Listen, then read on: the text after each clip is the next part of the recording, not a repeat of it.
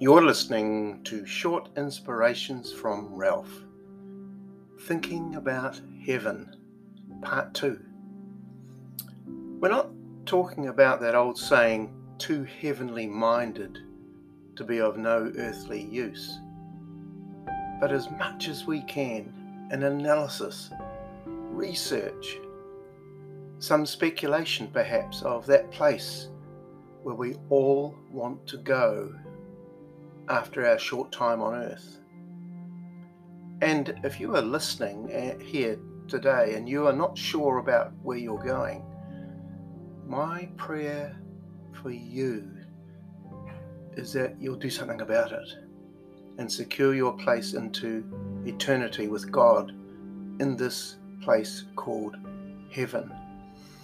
And the only gateway to paradise is another word for heaven is through the person of Jesus Christ. Open your heart to Him today. If we're going to spend eternity there, then that's a long time. Therefore, we should find out as much as we can about this eternal home. That great evangelist Dwight L. Moody said this Surely it is not wrong for us to think and talk about heaven. I like to find out all I can about it.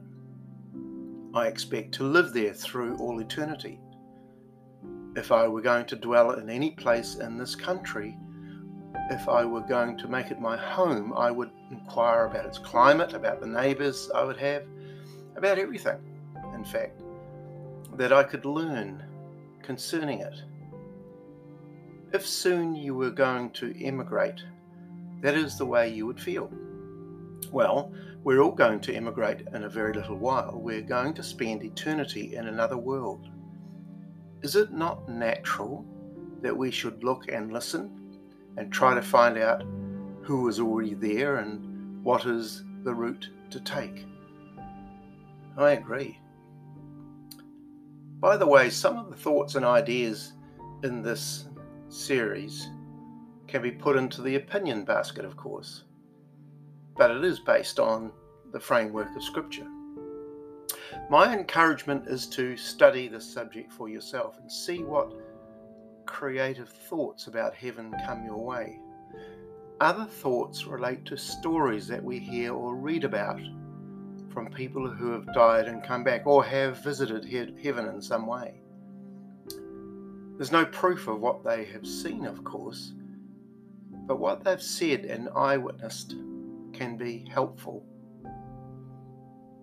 Many people have a great fear of death, including many who say they're Christ followers, and perhaps people listening to this podcast. And this is largely, or can be largely, because we don't know enough about heaven.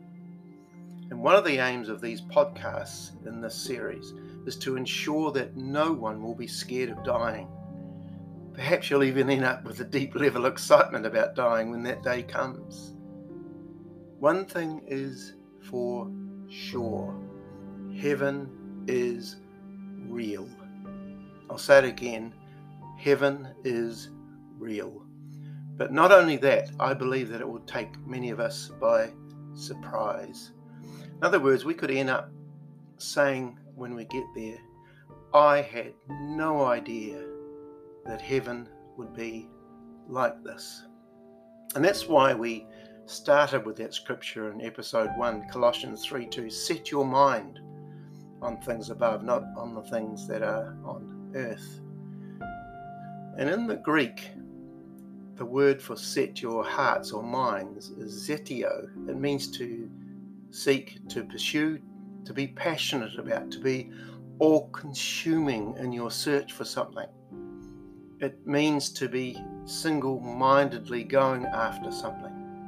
It's the same language that Jesus uses to seek and save the lost, the same passion.